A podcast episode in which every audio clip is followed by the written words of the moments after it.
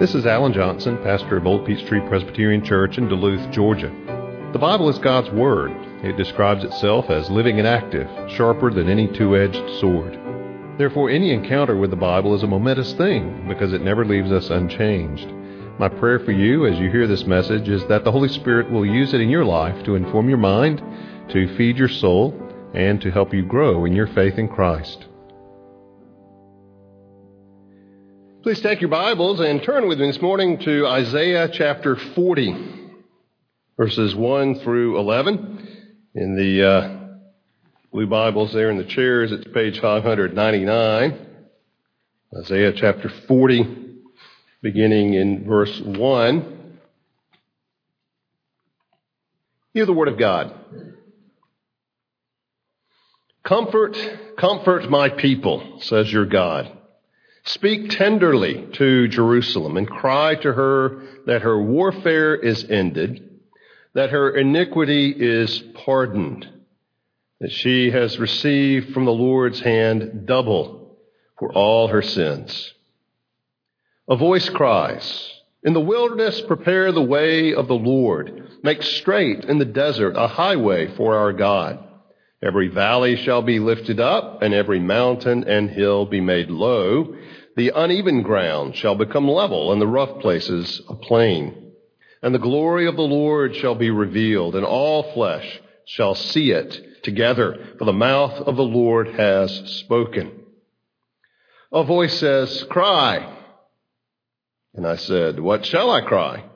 All flesh is grass, and all its beauty is like the flower of the field. The grass withers, the flower fades. When the breath of the Lord blows on it, surely the people are grass. The grass withers, the flower fades, but the word of our God will stand forever. Get you up to a high mountain, O Zion, herald of good news. Lift up your voice with strength, O Jerusalem, herald of good news. Lift it up. Fear not. Say to the cities of Judah, Behold your God. Behold, the Lord God comes with might, and his arm rules for him. Behold, his reward is with him, and his recompense before him. He will tend his flock like a shepherd. He will gather the lambs in his arms. He will carry them in his bosom and gently lead those that are with young. We give thanks to the Lord for his word. Let's pray together. Our Lord, we come to your word this morning with thanksgiving for its truth and its power.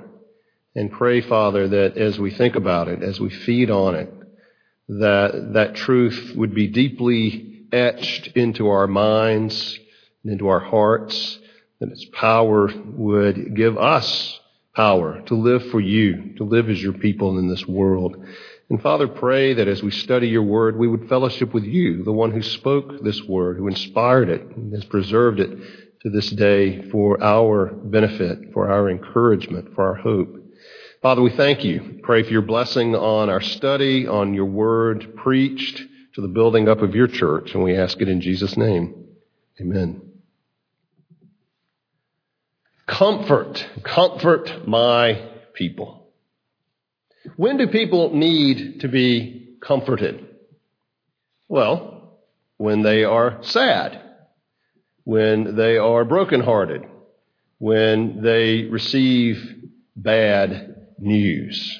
That's exactly where God's people were when this message was given, this message to declare comfort they had received bad news because in response to their waywardness, their sinfulness, God has promised that He will bring judgment on them. He will bring discipline to His people by means of the Babylonians. That uh, what He preserved them from with the Assyrians when they came right up to the walls of Jerusalem, but no farther, that He would not from the Babylonians. And indeed, they would overrun Jerusalem. They would take it. People would be taken into exile. And uh, it was it was bad news. It was scary news. We see this in chapter 39, verse 6, just a few verses before our text today. Uh, Isaiah says to Hezekiah, Hear the word of the Lord of hosts. Behold, the days are coming when all that's in your house and all which your fathers have stored up till this day shall be carried off to Babylon. Nothing shall be left, says the Lord. Some of your own sons who will come from you, whom you will father, shall be taken away. They shall be eunuchs in the palace of the king of Babylon. Now, in part, that was in response to Hezekiah's own pride in showing off the storehouses of, of Jerusalem, but in part that was part of a larger uh, act of discipline the Lord was bringing simply for the sin and waywardness of his people. Bad news, indeed. And yet, just as quickly here in chapter 40, verse 1, is this message of comfort. Both are looking into the future. The Lord not only threatening this discipline for his people, but also the promise of comfort and restoration in the mercies of God. But you don't have to go back a few thousand years to find people who are hearing bad news, and you don't have to go back a few thousand years to find people who are in need of comfort. Uh, we live in this world, and in a sense, even as God's people, are a people in exile. We live among a foreign people who speak a different language, who operate in an entirely different way, uh, who develop a different culture than we do as God's people. We are in it. We work in it, we live in it, we play in it, and to some sense we enjoy it, and hopefully we are salt and light to help preserve it and illuminate it. And yet we're not home. We are outside of our true country, a new heavens and a new earth. And because we live in this exile, uh, life can be hard. We are often sad over things that happen, even broken-hearted. Uh, it seems that uh, we receive bad news uh, on uh, frighteningly regular uh, schedule. Life throws us curveballs that we weren't expecting, weren't looking for. And uh, somewhat ironically, Christmas seems for many people to exaggerate that, to aggravate that. Uh, because Christmas seems like it should be a happy time and everyone else seems to be happy. But for some people it is a painful time, but only because they don't seem to be having as good a time as the songs say that they should be having, and maybe other people seem to be having. Uh, for other people, Christmas may bring painful memories of uh, times with loved ones who are no longer Uh, here or no longer in their lives. There can be all kind of reasons that this particular time of year may be especially sad and difficult. But it's into even that kind of situation that the, the Word of God comes and speaks comfort to us, speaks to us good news. The question is, as we look at this passage, as God is intending to comfort His people, how does the gospel bring us comfort as we live in this exiled time in which we live in between both receiving our salvation but awaiting the fulfillment, the completion of it? Well, as we look at this passage, uh, we see that. Comfort my people, says your God. Speak tenderly. Uh, literally, speak to the heart of Jerusalem. Speak tenderly to Jerusalem and cry to her that her warfare is ended, that her iniquity is pardoned. This is received from the Lord's hands double for all her sins. So we look at these verses. It's, it's indicating that the time of suffering is ending. It will end. It will come to an end. That time of discipline, time of chastening. Her iniquity is pardoned. And she has received from the Lord's hands double for all her sins. That's a little ambiguous. What does that mean? It could mean that she has received double the blessing for the suffering she has endured. And in fact, Isaiah uses that expression, the word double, that way in chapter 61 in verse 7. He says, instead of your shame, there shall be a double portion. Instead of dishonor, they shall rejoice in their lot. So it may well be he's saying they, they receive back double in blessing for the suffering they endured. Or it could simply mean they've received sufficient discipline, sufficient suffering. Now, no human suffering can ultimately atone for our sins. Their, their iniquity is pardoned because of Christ. Our iniquity is pardoned because of Christ. But he's simply maybe saying the, the, the suffering they have endured, the chastening they have received, is sufficient to, to do in them, to work in them what I want to accomplish. Well, what are some ways then, as we get into the voice crying, uh, some ways that the Lord comforts us with his good news? Well, first of all, as we look at this, tells us the Lord comforts us with his own presence. Our Lord is not a God who is distant, not a God who uh, merely speaks to us uh, from afar, but a God who draws near to us. And we see that in verse 3. A voice cries, In the wilderness, prepare the way of the Lord. Make straight in the desert a highway for our God. Should be familiar words. They occur also quoted there in uh, Mark chapter 1 that we read in the New Testament reading. Of every valley shall be lifted up, the low places raised up, the mountains and hills made low. In other words, preparing this smooth highway, this way for the Lord to come, the rough places a plain. And the glory of the Lord shall be revealed, and all flesh shall see it all uh, together, for the mouth of the Lord has spoken. So prepare the way and raise the low places, lower the high places, smooth out the, the rough places. Why? Because the Lord is coming. The Lord is approaching. And a way needs to be prepared for him. He's going to come, and his glory will be revealed. Now, what is he referring to here? Well, referring to uh, certainly the restoration of his people, but not just restoring them from their exile in Babylon, but a much bigger restoration. And Scripture very clearly indicates that this is a prophecy pointing toward that one who did go before the Lord to prepare the way, John the Baptist. That he was the forerunner and he did what this is describing. He was the one who prepared the way, not literally, not, not just in terms of actual terrain, but spiritually. To go before the Lord, to call people to repentance, to baptize them as an expression of that repentance, and so prepare not the terrain, but prepare the terrain of people's hearts to receive the Lord, because the Lord was coming. But it wasn't just a spiritual approach, was it? No. He was, he was preparing the way for the actual physical, incarnational ministry of the Lord Jesus Christ on this earth. But rather than Christ just coming and beginning his ministry, he knew that the people needed to be prepared. And so John the Baptist was the one. Of course, they were a little confused. They said, Are you the Messiah? What are you doing here? Who are you? And uh, John uh, just magnificently never deviates from who he is, not as the main event, but the forerunner, the one who goes before. No, I'm not the Messiah. Yes, there, there's coming one after me uh, whose, whose sandals I'm not worthy to untie.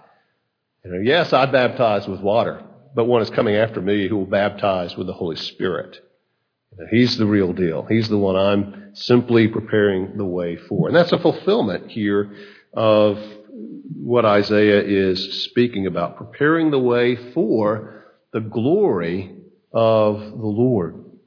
The, the, the Word became flesh, and we beheld His glory. That word is not accidental. John was preparing the way for the Lord to come, and just like it says here, the glory of the Lord will be revealed. The Word became flesh. We beheld His glory as one from the Father, full of grace and truth. Now, John the Baptist isn't here today. Nevertheless, his, his work of preparation still goes on. think about people who've come to know Christ. Think about your own experience and how the Lord has done things in your life that have prepared the way to bring you to Himself. Maybe it was simply Christian parents who from infancy taught you the scriptures which are able to make you wise for salvation.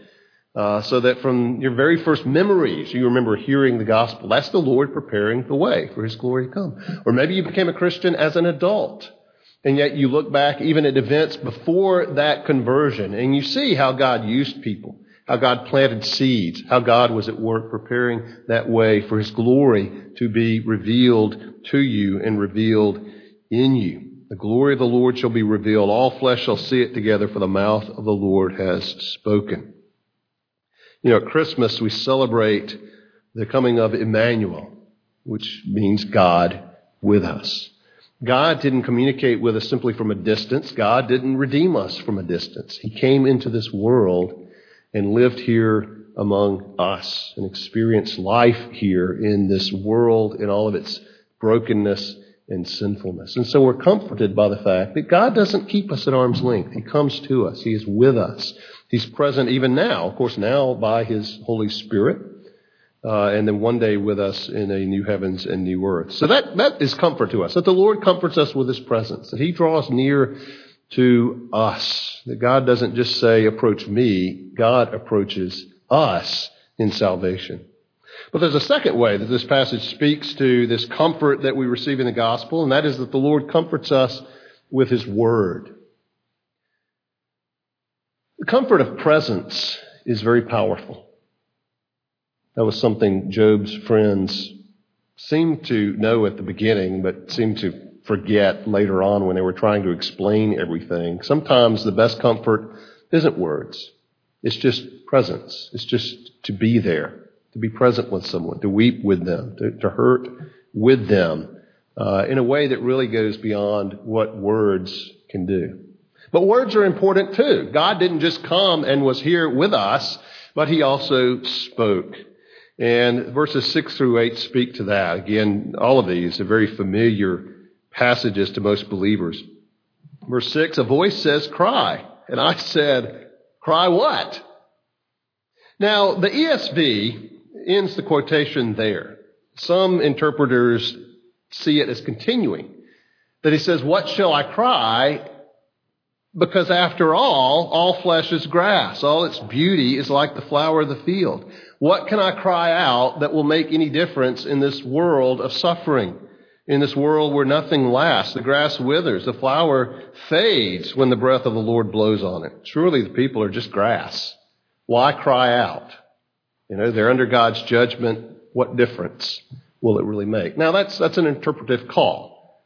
Uh, the, the, quotations there are, are an editorial decision. They weren't there in original Hebrew as it was written. And so it's a little difficult to know exactly when the quotation ends, whether all flesh is grass is, is simply the one asking, What shall I cry? After all, all flesh is grass, and, and so forth. We don't know. But the point is, is well taken either way. Uh, it's true. He points out the fact that humanity is, is transient.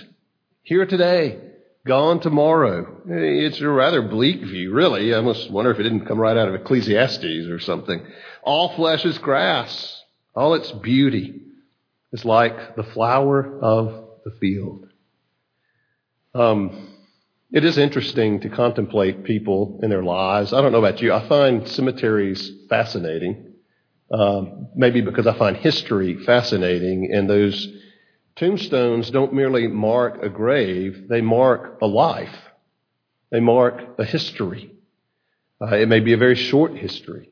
It may be a long history, 90, 100 years, maybe more, as you read when they were born, as you read when they died. And you think about the fact that this was a real person. This was a, a, per, a person who at one time was held in their mother's arms, person who learned to walk, person who learned to talk, maybe learned to write, maybe do all kinds of things, maybe famous things, maybe things people never ever knew about. But they lived a lifetime, just like we're doing now, in that lifetime, which maybe seemed like in their early years would go on forever, eventually came to an end a long time ago. And it reminds us that human, human life is transient in this world. It may seem like it will go on forever, but of course you know it, it won't, but for most of you that's still a, a pretty hypothetical prospect. For some of you, not so hypothetical. All flesh is grass, all its beauty, all the beauty of a human life is like the flower of the field. The grass withers, the flower fades when the breath of the Lord blows on it. Uh, whether specific judgment or just this, the, the curse, the fall in this world. Surely the people are grass. That's not overly comforting, is it? Well, no, but it is realistic. But notice the counter. If that's the speaker saying, What shall I cry? Here's the situation. The answer is found in verse 6. Yes, the grass withers and the flower fades, but the word of our God will stand forever. Humanity in its beauty may be transient, but God's word is not. God's word is not here today and gone tomorrow. God's word stands forever. The word of the Lord as he speaks it, the word of the Lord written for us here. Now, what this means is not so much that this particular Bible is going to last forever. I'm doing my best to try to wear it out. What it does mean, though, is that the truth that that Bible speaks, the promises that that Bible gives to me and to you will last. They will stand. They will not come to an end. And that is comforting because you think of all of the things that God has spoken for our salvation, for our hope, for our joy. Those are things that are real. They're things that are lasting, things that will endure after even this entire world as it is now is, is gone. Yes, all flesh is grass. Yes, the flowers fade, but God's word will stand forever. You think about it in the New Testament uh, when Jesus was teaching in, uh, in John chapter 6, starts teaching of himself as, as his body is true bread, his blood is true food. Uh, he, he demonstrated, of course, in the breaking of the bread, the, the feeding of the 5,000, but then starts to talk of himself as the spiritual bread, the true bread that comes down from heaven. And, and people started struggling with that, having difficulty with that. And some of them didn't follow him anymore. Some of them turned away and walked away from Jesus, which to us is staggering. Now we think, well, if I could just see Jesus or hear him myself, it would be so much easier to believe. No, it wouldn't. There were people, plenty of people who heard Jesus and saw Jesus and even in a passive way participated in the miracles of Jesus and walked away in unbelief.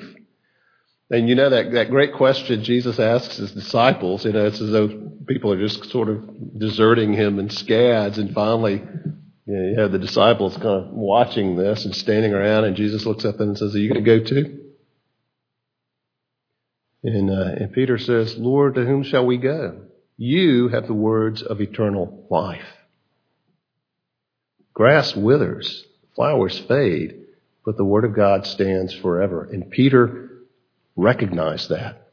The Holy Spirit testified to his spirit that this is truth, that this is real, that this is worth dying for, that this is worth living for. Because Jesus spoke the words of eternal life. No one else did. And Peter recognized there simply was nowhere else to go. That the Word of God stands forever. The Word of God yields eternal life. The Word of God, the Scriptures cannot be broken. So God comforts us with His presence. He comforts us with His Word and all the promises and the good news that it contains. But then He also comforts us with His power. With His power. Suppose that you had found out that you had cancer.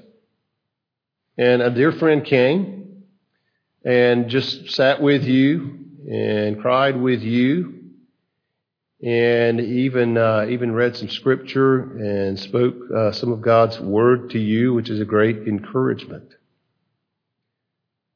What they couldn't do is say, "I heal you, and you're all better." But God can. He comes near to us. He speaks his words of comfort and joy to us. But then we recognize that here is one who has real power to make it better. Not just to comfort, but to comfort us as he makes it all better. The Lord comforts us not only with his presence and his word, but with his power. Look at verse 9. Or let's actually jump down to verse 10. Behold, the Lord God comes with might, and his arm rules for him. You know, when Jesus came, part of the way that was demonstrated was through the miracles. That he did things that human beings just can't do. He made blind people see. He made lame people walk. He made dead people live. People can't do that. Jesus can. And not only his, his power to, to, to rule, his strong arm to rule, but his reward is with him, his recompense before him. His power to reward, to replace, to replenish, and also to protect us. He will tend his flock like a shepherd. He will gather the lambs in his arms. He'll carry them in his bosom and gently lead those that are with young. You see his care, his protection his love that he carries us close to his heart. You know, his power, his power to, to rule, to order the events of our lives. Not just working in us personally, but working in this world we live in. And to uh, reward us and to protect us in the midst of all of this. And so the Lord comes to us, yes, with, with His presence, with His words, but He also comes to us with His power. In short, His power to save. Because of who He is as, as God, but also because of what He did in going to the cross. Because somehow our iniquity had to be pardoned. And the only way that could happen is if His justice against it was satisfied. And so it was in, in Christ as He died on the cross. So that His power is also there to forgive, to heal. And the day is coming, yes, when there will be no more suffering and no more tears. And that's good news. But notice particularly here who is to declare that news. This is in verse 9. Get up to a high mountain, O Zion, herald of good news. Who is to declare this good news? The people of God. Who declares to the world the salvation of God? Who declares the good news? Zion, the people of God. Herald of good news. Lift up your voice with strength, O Jerusalem. Herald of good news. See, they were the recipient of bad news. Now they're the herald of good news. Lift it up. Fear not. Say to the cities of Judah, Behold your God. Behold, the Lord God comes with might. We celebrate Christmas because the Lord came. His presence here with us. We celebrate Christmas because the Lord speaks to us good news that arises out of that incarnation. And we celebrate Christmas because the Lord comes not just to be here with us, not just to speak words of comfort to us, but through his death and resurrection to make it better so that there is real hope of real healing and of real life. You know, the Westminster Shorter Catechism which is more familiar, I think, to most of you, and the Heidelberg Catechism, uh, which may be familiar to some of you, are both excellent, uh, excellent instruments for teaching to ourselves and to our children the truths of the Scriptures. But their approach is rather different, even beginning just with the very first question. The, uh, the Westminster Shorter Catechism begins with, What is the chief end of man? It's very transcendent. It's very big picture. Why are we here? You know, what's our purpose? What is all of this about? And of course, you know the answer. Man's chief end is to glorify God and to enjoy Him forever. Absolutely true. Somewhat abstract, somewhat transcendent, very much big picture, but absolutely true and a great answer and a great place to start. Why are we here? What is this all about? The Heidelberg Catechism starts from a, a, little different point of view. It starts from a place that really is, is much more personal, maybe a little more urgent. Some have described it as a little more warm. They ask this question. Question one What is your only comfort in life and death? See, the, the, the Westminster Catechism begins with, Why are we here? Heidelberg begins with, How can I live here? A little more urgent. And the answer, What's your only comfort in life and in death? And the answer is that I'm not my own, but belong body and soul in life and in death to my faithful Savior, Jesus Christ. He has fully paid for all my sins with his precious blood. He has set me free from the tyranny of the devil. He also watches over me in such a way that not a hair can fall from my head without the will of my Father in heaven. In fact, all things must work together for my salvation because I belong to him. Christ, by his Holy Spirit, assures me of eternal life and makes me wholeheartedly willing and ready from now on to live for him. It's also longer than the Westminster Shorter Catechism. They, they get right to the point. What is my comfort in living in this vale of tears, this life, and with the prospect of death? And they give that magnificent answer. And that really gets down to it, doesn't it? In fact, we can condense that Heidelberg answer to just one word. What is your only comfort in life and in death? Jesus. That's it. What is your answer? I don't know that you can recite the Heidelberg answer or not, but whether you recite it or read it, is that your answer as a mere answer to a question? Or is that your answer in response to the pains of this world and the certainty of death? Lest, of course, Christ returns first. Is it a catechism answer? Or is it your answer? Comfort, comfort my people. With what? Well, with the good news, with the gospel of the Lord Jesus Christ. That is tidings of comfort and joy. Let's pray. Father, we thank you that you have come into this world, that you've spoken your truth to us, and more than that, in your power, you order the events of our lives, and you died and rose from the grave to accomplish our salvation. Lord, what might, what power. Father, we thank you. Thank you, Father, for this good news of the gospel. Lord, may we never take it for granted. May it become, never become so familiar that it ceases really to comfort. Father, we also pray that we would be faithful to be a herald of this good news, certainly, Lord, to receive it and benefit from it ourselves, but also to declare it to a world that so badly needs it. And we ask it in Jesus' name. Amen.